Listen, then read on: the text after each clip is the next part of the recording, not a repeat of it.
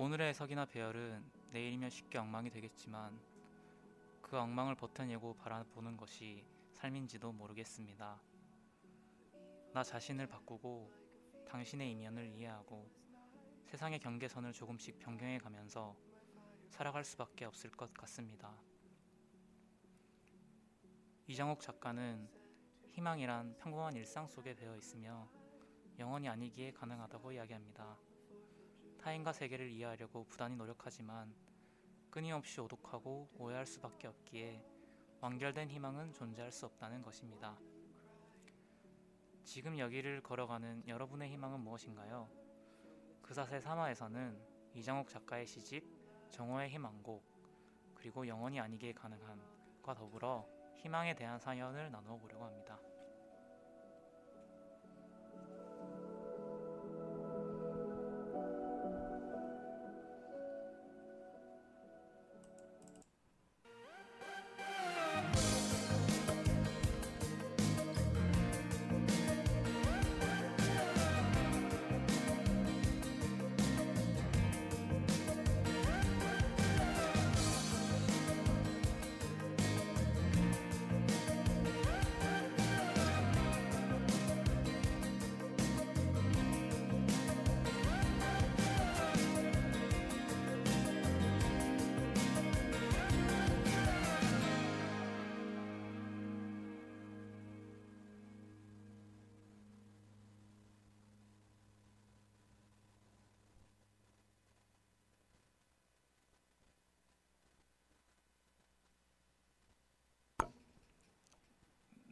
안녕하세요. 어, 첫 곡으로 듣고 오신 곡은 어, 내래 희망 고문입니다. 어, 안녕하세요. 그린이 사는 세상 그사세의 DJ 그린입니다. 네, 어, 시험 기간 2주를 쉬고 이렇게 오랜만에 방송을 찾아뵙게 되었는데요. 어, 벌써 세 번째 방송입니다. 어, 제가 방송을 6회까지 계획하고 있는데 어, 벌써 이렇게 절반 가까이 이렇게 올 수 있었던 건 모두 이 청취자님들이 계시기 때문이 아닌가 하는 뭐 그런 생각을 갑자기 드는데요. 다들 방문해 주셔서 너무 감사드리고요. 어, 네. 동동님, 그린데이님, 제주는 희망, 그리는 똥망님. 아, 네. 그리고 고구마가 통통통. 그리고 시옷, 미음 시옷님. 네, 다들 반갑습니다. 예, 오랜만에 다들 뵙게 돼서 저도 너무 지금 긴장도 되고 또 약간 기분도 업되고 왜냐면 오늘 또 주제가 희망이잖아요. 아, 정말 하고 싶은 얘기들이 많아서 제가 정말 열심히 준비했으니까 예, 많은 어, 시청 예, 예, 아무튼 그렇습니다. 네, 그래서 사실 시험 기간을 보냈는데 제가 지금 5학년 2학기를 다니고 있어요. 아, 근데 이렇게 뭐 시험을 사실 치은 과목은 없었는데 시험 대체 과목이 정말 많았습니다. 아, 정말 쎄 빠지는 줄 알았습니다. 진짜 대체 과목이 거의 뭐 4개인가 5개인가 있었는데 아, 뭐 사실 제가 작년 2학기부터 그런 생각을 했었어요. 어떤 내가 생각하는 방식, 또 글을 쓰는 방식이나 어떤 그 깊이랄까? 이게 너무 정체되어 있지 않나. 했던 얘기 또 하고 또 하고 뭐 어디선가 또 썼던 글이고 또 이 마치 그 글의 발깔이 서로 닮아 있는 느낌. 그 제가 웃긴 웃 웃긴 그 일화가 하나 있는데 어, 작년에 제가 문인 수업을 들었는데 서평을 쓰는 과제가 있었어요. 그래서 당시 이제 가르치던 선생님이 이제 과제가 끝나고 이제 몇 개의 다양한 이렇게 쓸 수 있다라는 식으로 샘플을 올려주셨는데 같이 듣던 친구가 제목만 보고 제 글인지 맞춰버려가지고. 아 그래서 정말 내가 정말 이렇게 글 쓰 뭐 내가 이러려고 글을 썼나 뭐 이런 생각이 들고 아 그래서 아무튼 글 쓰는 걸 되게 좋아했는데 어느 순간부터 이게 흥미도 안 생기고 동기부여도 잘 안 되고. 그래서 되게 한때는 제가 또 대학원을 또 가고 싶다는 생각도 했었는데 아 나는 정말 글 쓰는 체질이나 공부하는 체질이 아니다라는 거를 이제 네, 깨닫게 되었던 그런 일화였고요. 네, 그래서 이제 방송 이제 본격적으로 이제 들어가려고 하기 전에 이제 방송 청취 방법을 소개해 드리겠습니다. 네, PC로 청취해 주시는 분들께서는 yirb 연세2.ac.kr로 접속하셔서 지금 바로 듣기 클릭하시면 되고요. 안드로이드는 플레이 스토어, iOS는 앱스토어에서 YIRB 앱 다운로드 받으시면 청취 가능합니다. 어, 더불어 다시 듣기 안내도 함께 드리겠습니다. 어, 본 방송을 비롯한 어, 아, 본 방송을 듣지 못하시는 분들께서는 어, 사운드 클라우드와 팟빵에 YIRB를 검색하시면 저희 방송을 비롯해 다양한 YIRB의 방송을 다시 들으실 수 있으니 많은 관심 부탁드립니다. 어, 더불어 YIRB 라디오 방송국은 코로나19의 위험성을 인지하여 매 방송 전 마이크 소독을 실시하고 있으며 마스크를 착용한 뒤 방송을 진행하고 있습니다. 어, 사회적 거리를 지키며 안심하고 들을 수 있는 엽이 되기에 항상 노력하겠습니다. 감사합니다. 네, 그래서 고구마가 통통통님 목소리가 너무 좋아요. 워후라고 해주셨는데 아, 예, 문장이 좀 약간 가식적이지 않나 이런 생각. 아, 제가 청취랑 싸움 안 되는데 요새 아무튼 예, 감사합니다. 목소리 예, 제가 목소리 좋다고 생각하진 않지만 네, 많이 노력하고 있습니다. 네, 그리고 네 그리는 똥망이래요라고 이제 그린데이님께서 그 제주는 희망 그리는 똥망님 제목, 그러니까 그 뭐랄까 그 이름부터 너무 노골적이지 않나 이렇게 제가 그래도 나름 이렇게 좀 문학적인 감수성과 좀 이런 어, 사회적인 감수성을 가지고 방송을 하려고 하는데 아 저런 식의 어떤 워딩은 너무 약간 라디오에 어울리지 않는 그런 게 아닌가 하는 생각을 네, 아무튼 잡소리 이제 그만하겠고요.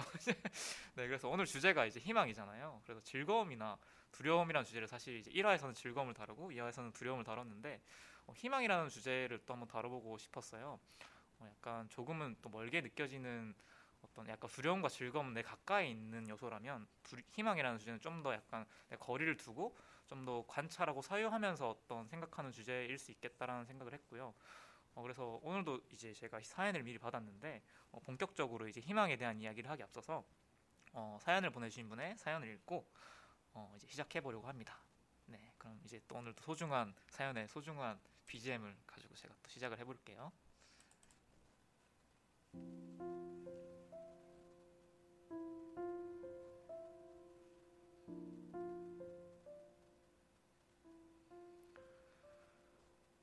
안녕하세요, 그린. 저는 경희대생에서 경희 의료원생이 된 버들입니다. 저는 지금 연필로 사연을 적고 있어요. 너무 웃기네요. 제가 희망에 대한 일기를 썼는데 사연으로 한번 보내봐요. 제목은 한강의 시를 딴 회복기의 노래입니다. 회복기의 노래. 희망을 잃은 적은 없었다. 희망의 존재를 믿지 않은 적도 없었다. 삶을 포기하고 싶었던 이유는 다만 나의 희망이 밤하늘 빛나는 별처럼 아득히 멀어 보였기 때문. 희망은 시간처럼 머무르지 않고 오고 가는 것이라는데 나의 희망은 왜 이리 더디게 오는지, 왜 이리 짧게 머물다 가는 것인지. 도처에 절망이 있다. 절망의 시간을 지나 절망의 정류장을 거쳐 절망에 절여진 채로 집으로 돌아오면 토라지는 절망의 물음들. 귀를 막고 흐느꼈다. 절망의 질문들은 절망으로 쉬이 덮였다. 희망으로 도망치지 못해 정신병동으로 대피했다. 희망으로 피신하지 못한 사람들끼리 모여 길을 묻는다. 어디로 가야 하나요? 제가 어디로 가야 하나요? 서로의 눈동자 속에서 정신없이 희망을 찾아낸다. 희망을 찾아 친구에게 전화를 걸었다. 같은 병동 환우들과 이야기를 나눴다.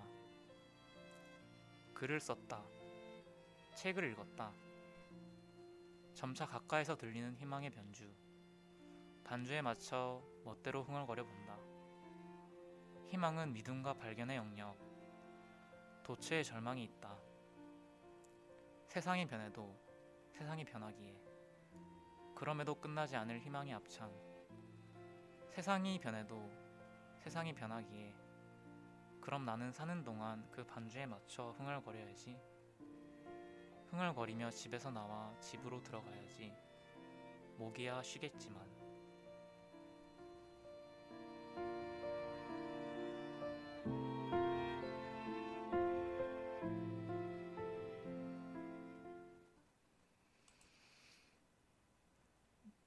네, 사연은 여기까지입니다. 네, 그 경희 의료 원생님께서 가슴이 아주 먹먹해지는 묵직한 사연을 보내주셨는데요. 어, 아마 그 두려움을 주제로 어, 이야기를 나누었던 지난 방송을 들으셨던 분들은 어, 버들이라는 DJ를 기억하실 겁니다. 예, 사연에 나오는 그 버들이 바로 그 버들인데요. 어, 짧게 이제 소식이랄까 이야기를 공유하자면 어, 지난 방송을 찍고 오래 지나지 않아서 병원에 입원을 하게 됐어요. 어, 그리고 이제 병원이 또 병원이다 보니 되게 휴대폰이나 전자기기를 못 써서 손글씨로 사연을 보내게 되었습니다. 어, 사실 제가 이제 예전에 문영이라는 어, 방송을 진행할 때부터 애청자로서 종종 사연을 보내주셨는데 어, 이렇게 또 직접 손글씨로 사연을 보내주니까 마음이 뭉클해지기도 하고 또 한편으론 지금 이제 사연을 자기가 보내놓고 이제 듣지 못할 걸 생각하니까 좀 마음이 아프기도 하고 어, 그런 복잡한 심경이네요. 어, 방송을 들으신 분들은 어, 사연을 어떻게 들으셨을지 좀 궁금해지기도 하는데요. 어, 아이러, 아이러니하게도 이제 희망을 주제로 한 이 사연에서 제가 가장 눈에 들어왔던 문장은 도처에 절망이 있다는 구절이었어요. 어, 사실 생각해 보면 우리가 살면서 한 번이라도 이제 희망을 품지 않고 살았던 사람은 없다고 생각합니다. 어, 무언가를 바라고 욕망하고 또 기대하게 되는 건 우리가 살아가는 이유이기도 하잖아요. 어, 그런데 가끔은 너무 많은 희망들이 우리를 절망에 빠지게 하는 것은 아닌가 하는 생각을 하게 되는 것 같아요. 어, 간절히 바라는 희망과는 전혀 다른 현실이 펼쳐지기도 하고 또 희망이 너무나 강렬한 나머지 실제 삶보다는 어, 욕심에 근거한 희망이나 또 욕망에 종속되는 경우도 많잖아요. 우리가 꿈꾸고 그리고 생각하는 대로 사라지기보다는 우리가 어떠한 자원을 가졌는지 어떠한 위치에 있는지에 따라 사는 대로 생각을 하게 될 때 우리의 희망은 어떻게 가능할 수 있을까요? 어, 사실 이 질문은 오늘 방송을 준비하면서 어, 제 자신에게 던지는 질문이기도 한 것 같습니다. 어, 약간 곁길로 세자면은 어, 지난 일요일에 그 홈리스 활동을 하는 친구의 초청으로 그 홍대에서 하는 반빈곤 영화제에 참여했었는데요. 어, 간단히 이야기하면은 이제 다양한 빈곤 영화나 의제들을 어, 보고 이야기하고 다루면서 어, 이제 서로 약간 생각을 공유하고 또 메시지를 던지는 그런 자리였습니다. 그래서 제가 본 영화가 어, 두 편이었는데 하나는 이제 배심원들이라는 상업 영화였고 다른 하나는 감염병의 무게라는 다큐멘터리였습니다. 어, 간단히 소개를 하자면 배심원들은 이제 한국 최초의 국민 참여 재판을 어, 각색해서 만든 영화인데요.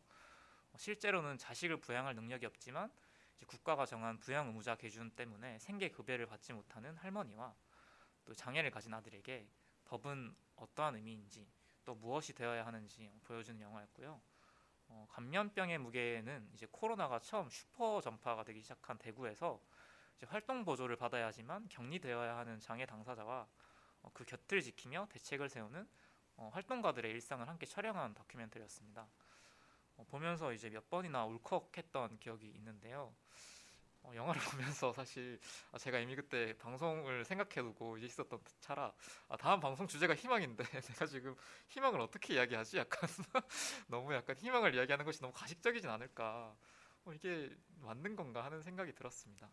사실 오늘 버들이 보내준 사연을 보면서도 좀 비슷한 생각을 했던 것 같아요. 어, 도처에 절망이 존재하는데 우리는 어떻게 희망을 마주할 수 있을까? 어, 사실 또 너무 자주 인용하는 것 같아서 민망하지만 또 정희진 선생님이 어, 희망에 대한 문장을 한번 쓰신 적이 있거든요. 그래서 어, 아마 그 아까 등장했던 그 제주는 희망 그리는 똥망이라는 어, 그 청취자님께서 있었으면은 또 희진이라고 엄청 놀렸을 것 같은데 아무튼 제가 짧으니까 짧게 읽어드리도록 하겠습니다. 희망은 안주하지 않는 삶에서 온다. 자기 만족은 희망이 아니라 헛된 바람이다. 희망은 절망적인 상황에서만 실현 가능하다. 끝까지 가는, 바닥을 치는, 더는 물러설 곳이 없는 지점에서 시작하기. 이것이 절망만이 가진 가능성이다. 라고 이제 피해와 가해 페미니즘이라는 어 이제 책에서 말씀을 해주셨는데요. 어 영화제에서 사실 제가 이제 보았던 그 두 영화 중에 제 가슴에 더 남았던 영화는 감염병의 무게라는 영화였어요. 어 이제 다큐멘터리인데 활동 보조가 필요하지만 자가 격리를 할 수밖에 없는 장애 당사자와 또 전혀 지자체의 대책이 일절 수립되어 있지 않은 폐허 같은 현장을 바라보면서 어, 내가 어떠한 역할을 해야 하는지 자신이 해야 할 일을 끊임없이 고민하는 활동가들의 모습이 너무도 마음을 울렸기 때문이에요. 어, 그리고 한편으로 이제 도처에 절망이 존재하지만 사실 그 사실을 부인할 수는 없겠죠. 그런데 이제 그 절망을 인지하고 바라보고 또 아파하기도 하면서 나의 자리와 역할을 찾아 나가는 것. 어, 저 멀리 있는 미래의 희망을 막연하게 그리는 것이 아니라 어, 지금 내가 살아가는 여기의 모습과 현재를 돌아보고 그렇게 삶의 경계를 조금씩 천천히 확장해 가는 것. 어쩌면 우리가 죽기 전까지 가지고 가야 할 희망은 그런 종류의 것이 아닐까. 그런 생각을 하게 되었습니다.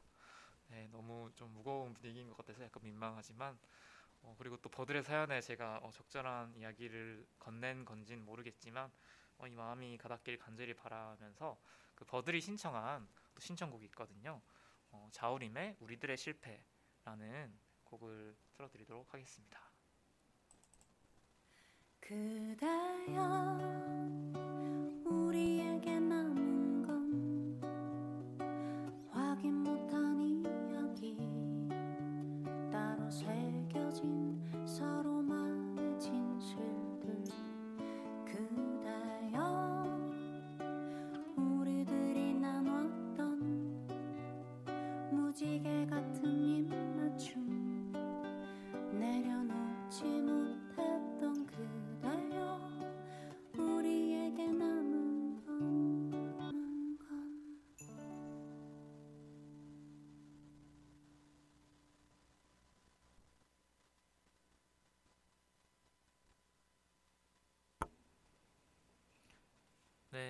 자우림의 우리들의 실패 듣고 오셨습니다.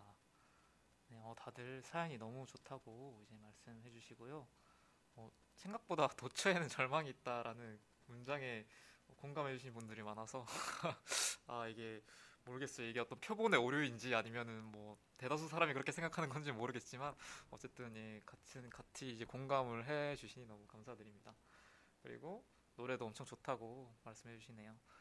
아, 네. 버들의 사연. 버들이 사실 이제 버들이 얼마 안 있으면 나온다고 하더라고요. 그래가지고 이제 어, 나와서 또 어떠한 이야기를 들려줄지 더 기대가 되는 그런 사연이었습니다. 네, 그러면 이제 본격적으로 이제 이장욱 작가님의 어떤 시집에 대해서 이제 2부로 넘어가려고 하는데요. 어, 자, 그 본격적으로 이제 얘기하기 앞서서 이장욱 작가님에 대한 소개를 잠- 짧게 드리도록 하겠습니다. 어, 이장욱 작가는 68년도에 서울에서 출생을 하셨어요. 그리고 이제 학부에서 러시아 문학을 전공하셨습니다. 그래서 1994년에 이제 그러니까 나이가 36이 되던 나이가 아니라 26이 되던 저보다 한 살 어리실 때 이제 시를 발표하며 등단하신 이후로 내 잠 속의 모래산, 정오의 희망곡, 생년월일, 영원이 아니라서 가능한 등의 시집을 내셨고 또 2005년에 문학수첩 작가상을 받으면서 소설도 발표하기 시작하셨습니다. 그래서 소설집으로는 고백의 제왕, 기린이 아닌 모든 것, 에이프릴 마치의 사랑이 있고요. 또 장편 장편 소설도 쓰셨어요. 그래서 칼로의 유명한 악마들, 천국보다 낯선, 어, 굉장히 많이 쓰셨죠. 네. 그래서 현재는 동국대학교 문예창작과 문예창작과 교수로 재직하고 있습니다. 아, 네, 발음이 이렇게 잘 안 되네요. 어, 이력을 통해서도 이제 알 수 있듯이 작가님은 굉장히 시에서 비평 그리고 또 소설까지 문학의 외연을 굉장히 확장하신 좀 재치가 많으신 분이라고 좀 생각을 해도 괜찮을 것 같아요. 실제로도 이제 작품에서도 톡톡 튀는 인상을 많이 남기시는데요. 오늘은 이제 그 중에서도 시에 대해서 소개를 할 예정인데 어, 혹시 읽으시고 관심이 생기시는 분들은 소설집도 곁들여서 보시면 더 좋을 것 같아요. 왜냐하면 이제 소설집과 시가 이제 같은 시기에 나온 것들을 보면은 굉장히 비슷한 모티브가 등장을 하거든요. 근데 비슷한 모티브들이 이제 어떻게 다르게 서로 교차하면서 의미를 전달하는지 또 시의 어떤 의미 전달의 방식과 소설의 의미 전달의 방식이 어떻게 다른지 보는 것도 굉장히 흥미로운 어, 일이더라고요. 그래서 이제 오늘은 시에 대해 방송을 준비했는데 사실 시가 좀 어, 저도 되게 항상 읽을 때마다 느끼는 건데 좀 어렵다 하는 생각을 많이 이제 해요. 되게 저도 사실 무지한 편이고 또 시가 사실 설명이 좀 친절하지 않은 경우가 좀 있잖아요.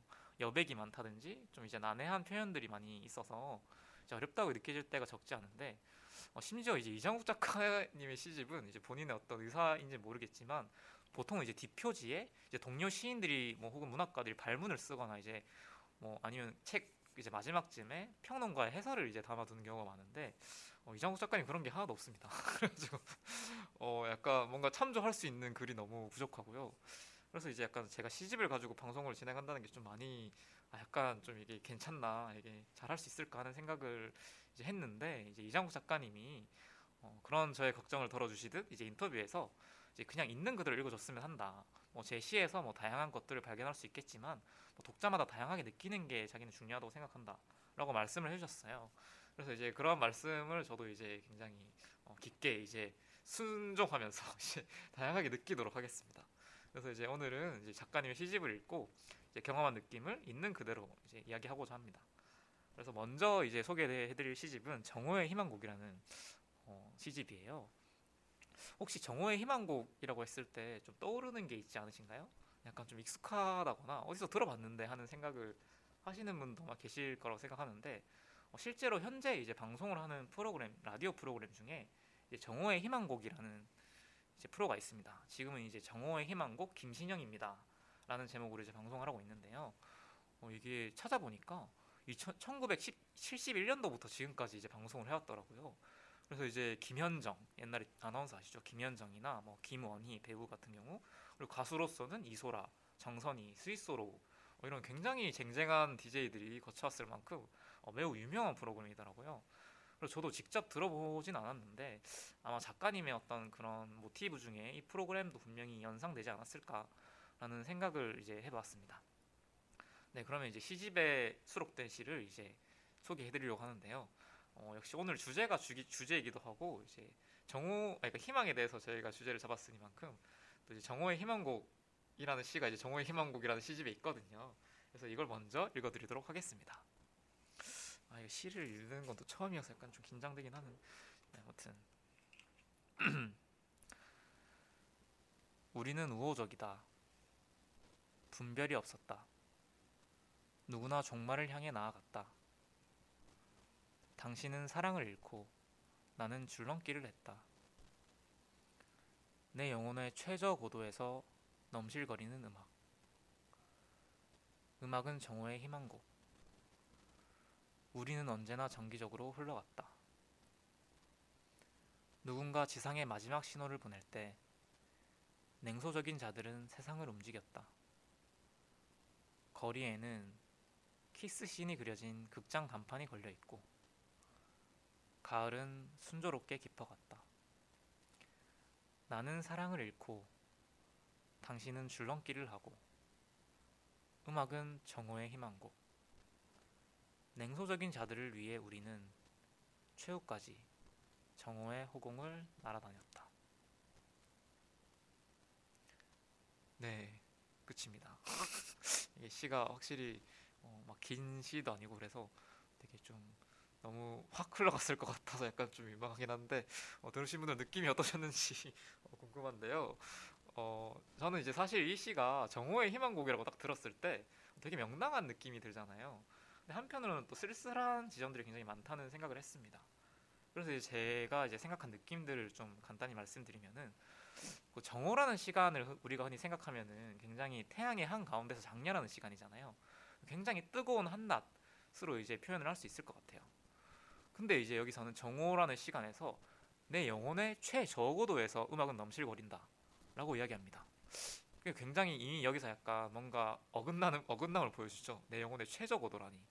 약간 뭔가 이 시간의 흐름과 내가 좀 다르게 흘러가고 있다. 근데 이제 속절없이 흐르는 시간처럼 우리는 언제나 정기적으로 흘러간다고 또 서술을 합니다. 어, 이게 사실 우리의 시간이라는 게 굉장히 단선적이고 직선적인 삶이잖아요. 사실 대부분의 사람들은 뭐 시간에 맞춰서 기상을 하고 또 밥을 먹고 외출을 하고 잠을 자고 근데 사실 이건 굉장히 일반적인 서술일 뿐이죠. 우리의 삶이 늘 그런가라고 하면 절대 아닙니다. 오히려 그 유의 것들이 우리의 삶을 움직이게 하는 동력이라고 저는 생각을 하는데요. 마치 저는 희망의 속성이 그러하듯 우리의 삶이 항상 한결같지도 않고 또 일방적이지도 않다고 생각을 합니다. 그런 시에서는 얘기를 하죠. 당신이 사랑을 잃을 때 나는 줄넘기를 하고 또 내가 사랑을 잃을 때 당신은 줄넘기를 한다. 그런데 그 와중에 정오의 희망곡은 울려 퍼지는 그런 상황인 거죠. 글쎄요, 이제 희망에 대해서 항상 저는 생각을 할 때마다 나의 삶에 절망이 찾아올 때 사실 그 상황에서도 누군가는 묵묵히 또 자신의 삶을 걸어가고 또 이겨내고 한편으로 또 내가 담담히 나의 길을 올곧게 걷고 있을 때 누군가는 절망에 빠져서 헤어나오지 못하는 사실 이게 굉장히 삶에 피할 수 없는 단면이자 또 비극이잖아요. 그래서 그런 것들을 얘기하려고 하시는 게 아닌가 하는 생각을 전 했고요.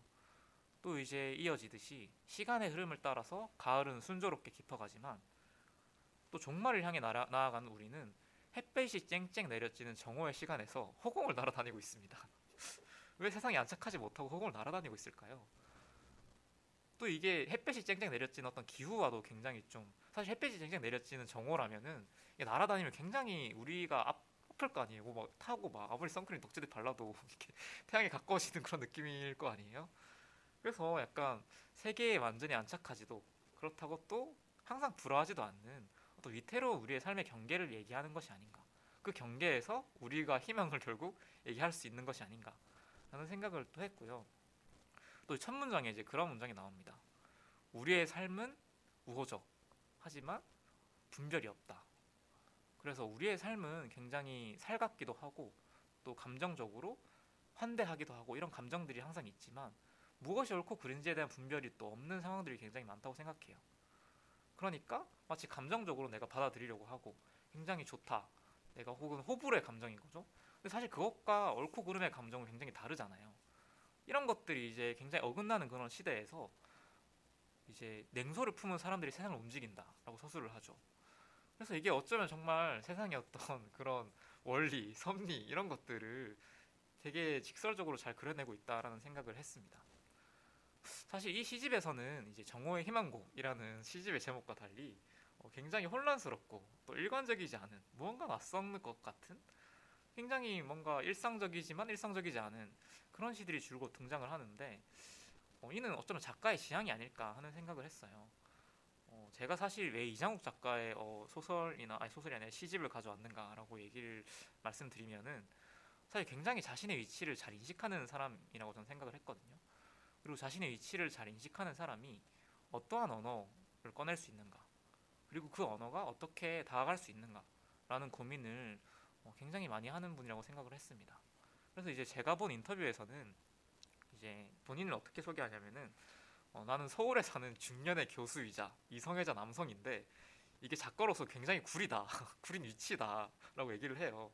그러면서 이제 얘기하는 게 사람은 하지만 위치로만 글을 쓰지 않는다라고 하면서 메이저리티가 가져야 할 가장 중요한 덕목은 상상력이다. 라고 이제 말을 합니다.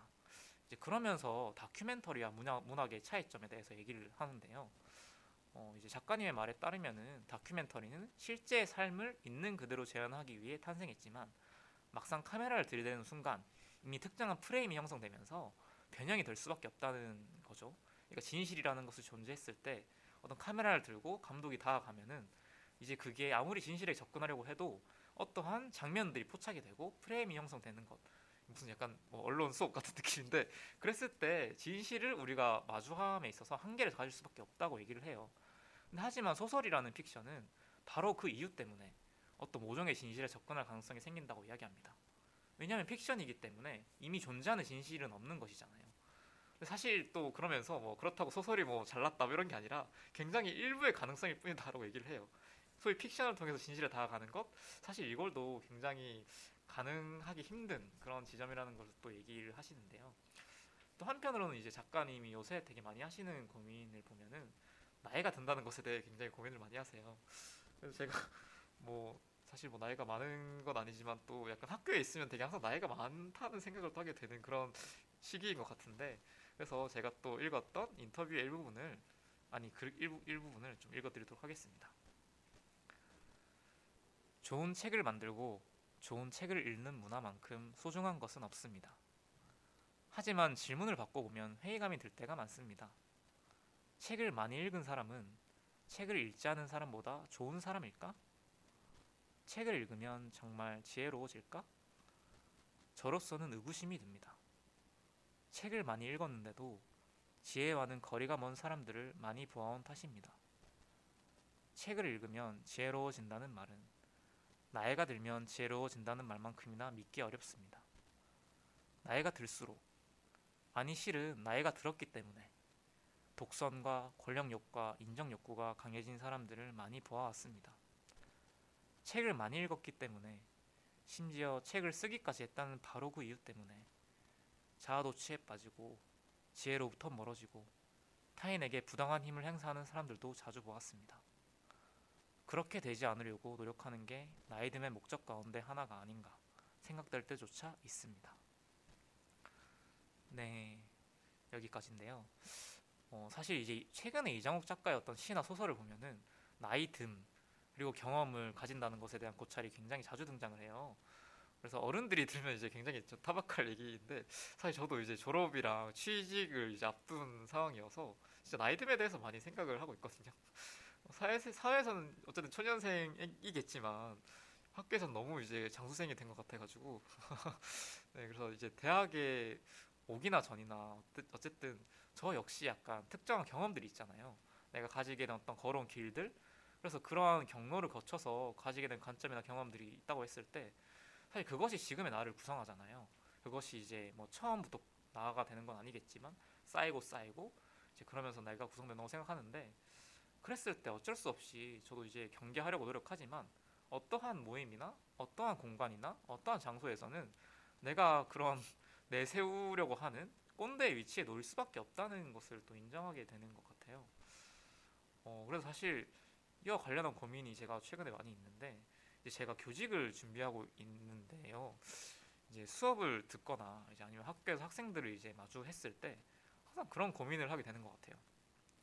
세상엔 너무도 많은 삶의 경로가 있고 또 사실 대다수의 사람들은 그 경로 안에서 벗어나기 힘든 경우가 많잖아요. 이제 이걸 뭐 소위 이제 사회학에서는 막 경로 의존성이라고 부르는데요. 내가 갔던 길로 계속 가게 되고 뭐 비슷한 걸 계속 보게 되고 혹은 뭐 비슷한 사람도 계속 만나게 되고 이제 이런 것들 어쨌든 그런 삶의 어떤 조건들이 굉장히 우리의 삶을 구성한다고 했을 때 그럼 나는 어떠한 방식으로 상대방의 삶을 마주하고 또 그 삶에 다가서야 하는가? 아까 이제 이장욱 작가의 시에서 나오는 것처럼 그냥 마냥 좋다고 할 수도 없고 항상 옳고 그름에 대한 분별 없이 무조건 모든 상황과 장면들을 그냥 있는 그대로 포착하고 그냥 응시만 할 수는 없을 텐데 정말 우리의 삶에 있는 그런 깊고 단단한 그런 역사가 깊은 차이를 가진 삶들에 대해서 내가 어떻게 개입을 할 수 있을까? 특히 만약에 교사가 된다면은 그냥 뭐 너들 알아서 해라 뭐 이렇게 그냥 뭐 약간 그런 뭐 그렇게 할 수 있을까? 뭐 사실 제가 아직 뭐 대본 적은 없어서 잘 모르겠는데 뭐 예를 들면 그런 되게 많은 좋지 않은 문화들이 학교에 되게 많이 있잖아요. 그래서 내가 어떻게 어떻게 다가가야 할까? 그냥 존중이라는 명목을 굉장히 세련되게 표현하면서 그냥 냉소하거나 뭐 거리 두거나 뭐 그렇게 사는 게 맞을까? 라는 생각을 하게 되는 것 같습니다. 이제 졸업을 앞두고 참 고민이 많아지는 것 같아요. 아마 지금 청취하시는 분들 중에도 이제 졸업을 앞둔 분들이 좀 생길 것 같은데 고민 남겨주시면은 뭐 제가 풀어드리진 못하겠지만 뭐 같이 고민할 수는 있을 것 같습니다. 네, 어, 벌써 이제 40분이 됐는데 사실 이제 학관이 6시부터 이제 통제를 해가지고 어, 약간 슬슬 이제 마무리를 해야 될 것 같아요. 시한편 읽고 뭐 마무리하려고 좀 민망한데 그래서 이제 제가 어, 사실 이제 엔딩 전에 이제 오늘 또 소개해드리려고 했던 영원이 아니라서 가능한 이라는 시집이 있잖아요. 이제 그 시집에 대해서 제가 또 인상 깊게 읽었던 또 혹은 아까 인터뷰와 되게 연관이 있었던 그런 시도 읽어드리려고 하는데 이제 사실 그 시를 읽기 전에 제가 또 안타까운 소식을 좀 전해드려야 될 것 같은데 제가 뭐 밑밥 깐 것도 아니지만 어쨌든 제가 사실 그 21일에 그 임용고시 시험을 앞두고 있어요. 어, 제가 이제 뭐 임용 공립 시험에 이제 합격할 가능성은 없지만 약간 이제 사립 시험을 준비하고 있는데 그래서 2주간 휴방을 해야 될 것 같다. 그래서 다음 방송은 11월 23일인 월요일에 이제 다가오게 될 것 같아요. 그래서 이제 뭐 2주 만에 와가지고 휴방 공지를 하게 돼서 정말 죄송한 마음이고 이제 흉흉한 시국이잖아요. 이제 뭐 할로윈도 다가오고 약간 지금 약간 무서운 그런 뭐랄까 이런 약간 그런 말- 뭐라 해야 되지? 그 밤 중에 약간 찾아오는 그런 고요함 뭐라 해야 되지? 그 전쟁 전에 가장 고요하다 뭐 그런 거 있지 않나요? 아무튼 뭐 그런데 아무튼 뭐 다시 돌아오는 그날까지 부디 무탈히 잘 지내시길 이제 기도할 거고요. 어 이제 마지막에 마지막 전에 엔딩 전에 이제 준비한 시는 내 인생의 책이라는 시인데요. 이제 앞서 들려드렸던 이제 이장욱 작가님의 그 이제 내용 있잖아요. 그 얘기했던 내용들, 나의 듦에 대해서 고민했던 것들, 이제 그것에 대해서 이제 상기하면서 왜냐하면 그것과 굉장히 약간 비슷한 맥락이라고 저는 생각을 했거든요. 그래서 이제 시를 들어주시면 감사하겠습니다. 네, 제목은 내 인생의 책입니다. 그것은 내 인생이 적혀 있는 책이었다. 어디서 구입했는지, 누가 선물했는지, 꿈속의 우체통에서 꺼냈는지. 나는 내일의 내가 이미 씌어 있는 것을 보고 그것을 따라 살아갔다. 일을 했다. 드디어 외로워져서. 밤마다 새긴을 했다. 모든 명사들을, 동사들을, 부사들을 차례로 건너가서 늙어버린 당신을 만나고 오래되고 난해한 문장에 대해 긴 이야기를 우리가 이것들을 해독하지 못하는 이유는 영영 눈이 내리고 있기 때문 너무 많은 글자가 허공에 겹쳐 있기 때문 당신이 뜻하는 바가 무한히 늘어나는 것을 지옥이라고 불렀다. 수만 명이 겹쳐 써서 새까만 표지 같은 것을 당신이라고. 당신의 표정, 당신의 농담, 당신이 나를 바라보는 이상한 꿈을 지나서 페이지를 열 때마다 닫히는 것이 있었다. 어떤 문장에서도 꺼내어지지 않는 것이 있었다. 당신은 토시 하나 덧붙일 수 없도록 완성되었지만 눈 내리는 밤이란 목차가 없고 제목이 없고 결론은 사라진 나는 혼자 서가에 꽂혀 있었다. 누가 골목에 내놓았는지 꿈속의 우체통에 버렸는지 눈송이 하나가 내리다가 멈춘 딱 한 문장에서 네 그러면 권나무의 도시에서 듣고 엔딩으로 가보겠습니다. 가시밭길 같은 하루의 끝 화려한 간판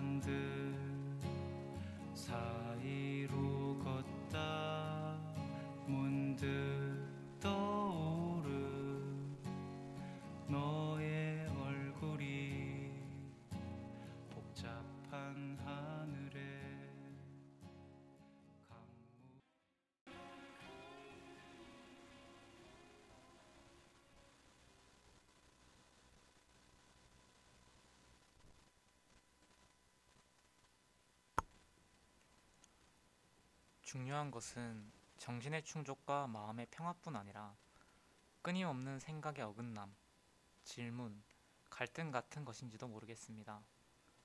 그 질문, 갈등, 어긋남을 붙잡고 고민하는 것일 수 있겠습니다. 나와 다른 것을 접하고 나를 움직이는 것을 받아들이는 겸허함은 일종의 용기이자 능력입니다.